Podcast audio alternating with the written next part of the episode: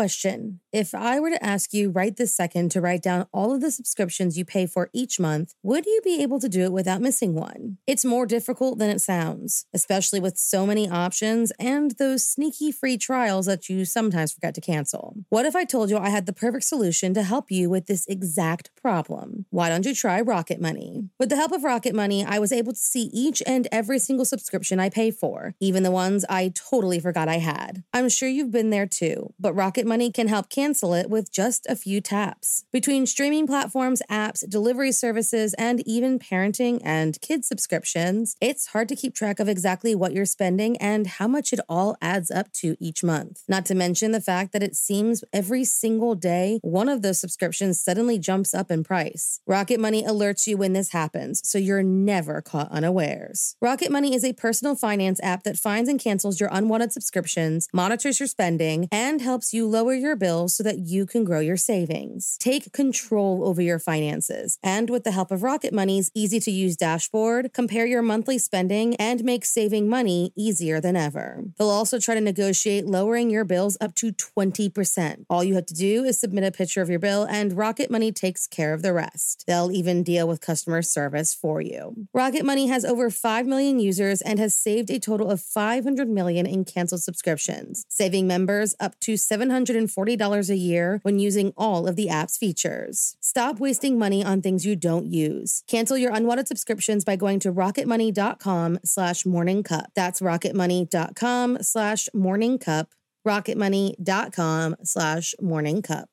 Have you ever come home from a long day just to find out that that meat you needed for your recipe has totally slipped your mind the last time you went to the grocery store? Well, with the help of ButcherBox, you might never have to deal with that problem ever again. With ButcherBox, you get the convenience of having high-quality meat and seafood delivered straight to your door. Not to mention the peace of mind you get to feel knowing that it's one hundred percent grass-fed, free-range, and crate-free. All humanely raised with no antibiotics or added hormones. Let ButcherBox help make your life even easier. No grocery store required. In addition to free shipping on every order, you get to curate your box plans, have access to member-exclusive deals, get recipe ideas and inspiration, as well as helpful tips. You really can't go wrong with ButcherBox. Sign up for ButcherBox today by going to butcher box dot com slash morning cup and use the code morning cup at checkout and enjoy your choice of bone-in chicken thighs, top sirloins, or salmon in every box for an entire year. Plus, get twenty dollars off. Again, that's butcher box dot com slash morning cup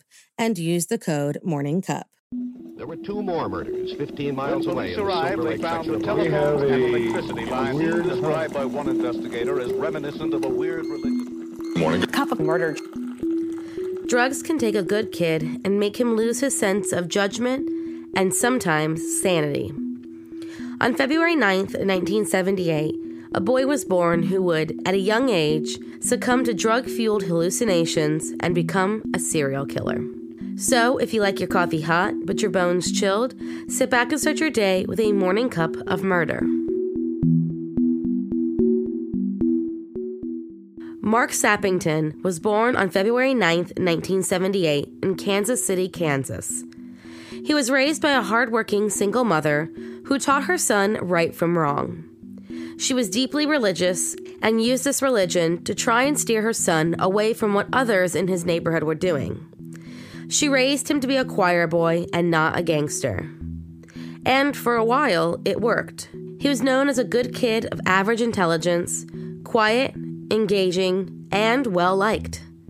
One of the kids who liked Mark was sixteen-year-old Alton Brown, or as his friends called him, Freddie. Freddie looked up to Mark almost like he was an older brother. But at some point, this good kid turned to drugs and his life began to spin out of control. He frequently used P C P and loved danks, which are cigarettes soaked in embalming fluid. With this drug use came a new crowd of friends and a new relationship with the local police. He became friends with a man named Armando Gayton, a described gangsta wannabe. On March sixteenth, two thousand one, the two boys got their hands on an assault rifle and hatched a plan to rob a random target. That target ended up being a man named David Mashak. The plan was to walk up to the man, show off the rifle, scare him a little, and take what they wanted. Armando would do all of the talking. Mark would do all the intimidating. Except for whatever reason, Mark stood there, gun poised, and decided to open fire on the unarmed man. David Mashak was dead, and the twenty-five-year-old former choir boy was now a murderer. And he wasn't going to stop there. Armando fled to Texas and was later arrested, but refused to give up his accomplice, and Mark stayed where he was. Then, on April seventh, two thousand one, just twenty-two days after he killed David Mashak, a longtime friend showed up on Mark's doorstep.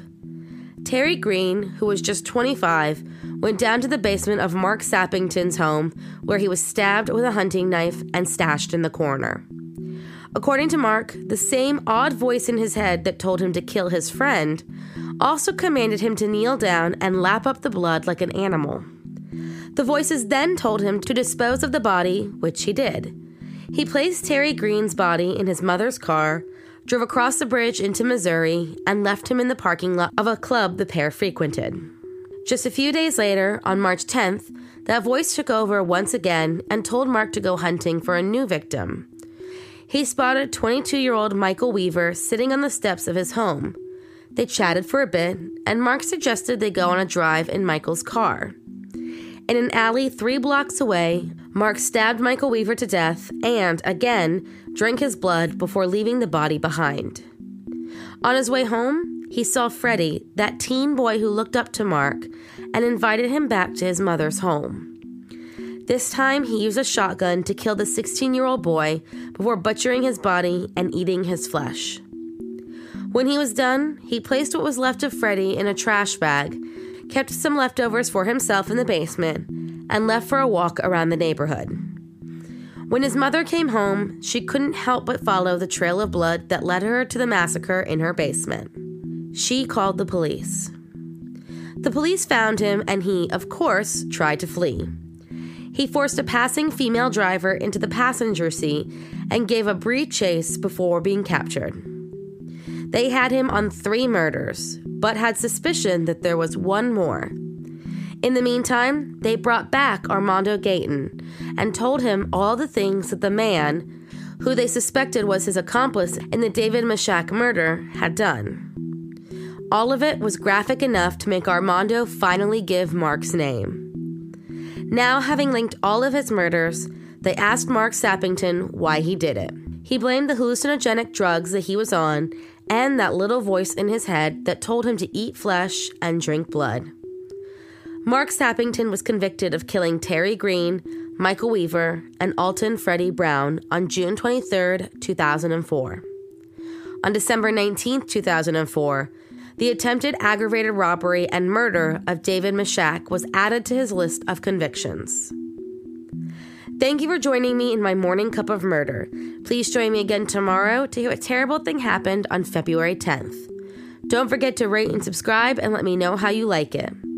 If you want to help support the podcast, there's always Patreon or just sharing it with your true crime obsessed friends. And remember, stay safe.